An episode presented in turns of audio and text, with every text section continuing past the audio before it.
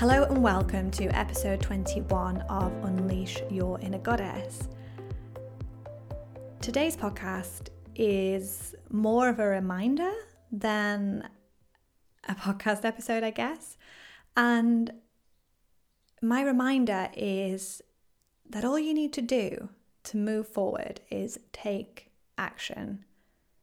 Even the smallest action is still forward motion.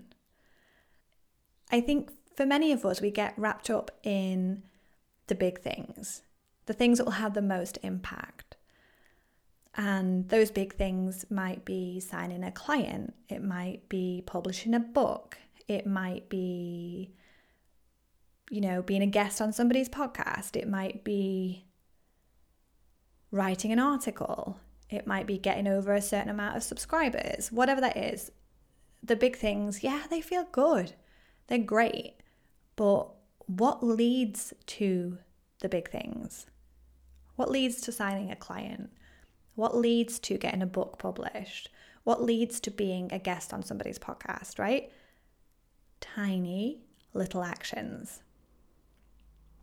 The first action might be the thought, oh, I'd love to be a guest on X amount of podcasts. And then the following action might be researching podcasts that align with your business.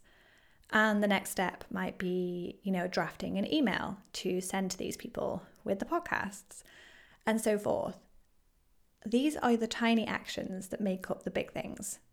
So when you're sat there feeling a little deflated, feeling like you're not doing enough, think about all those little actions that you're taking that lead to the big things.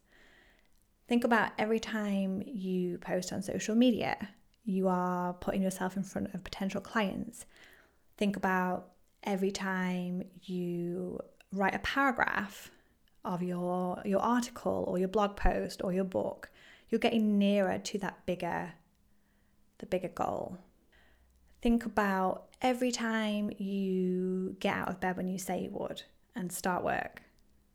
That is an action. As little as it sounds, getting out of bed on time and getting your laptop open is leading to those bigger results, is leading to that, that client you're going to sign, is leading to that book you're going to publish, it is leading to the course you're creating. And that's just getting up on time. It's crazy when I think about all the little things that add up to the big things.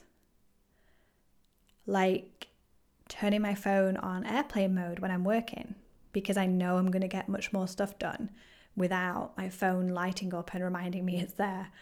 And then obviously getting lost in the scroll hole of Instagram. Is that just me? Um, it's, it's little things. It's honestly the tiniest of things.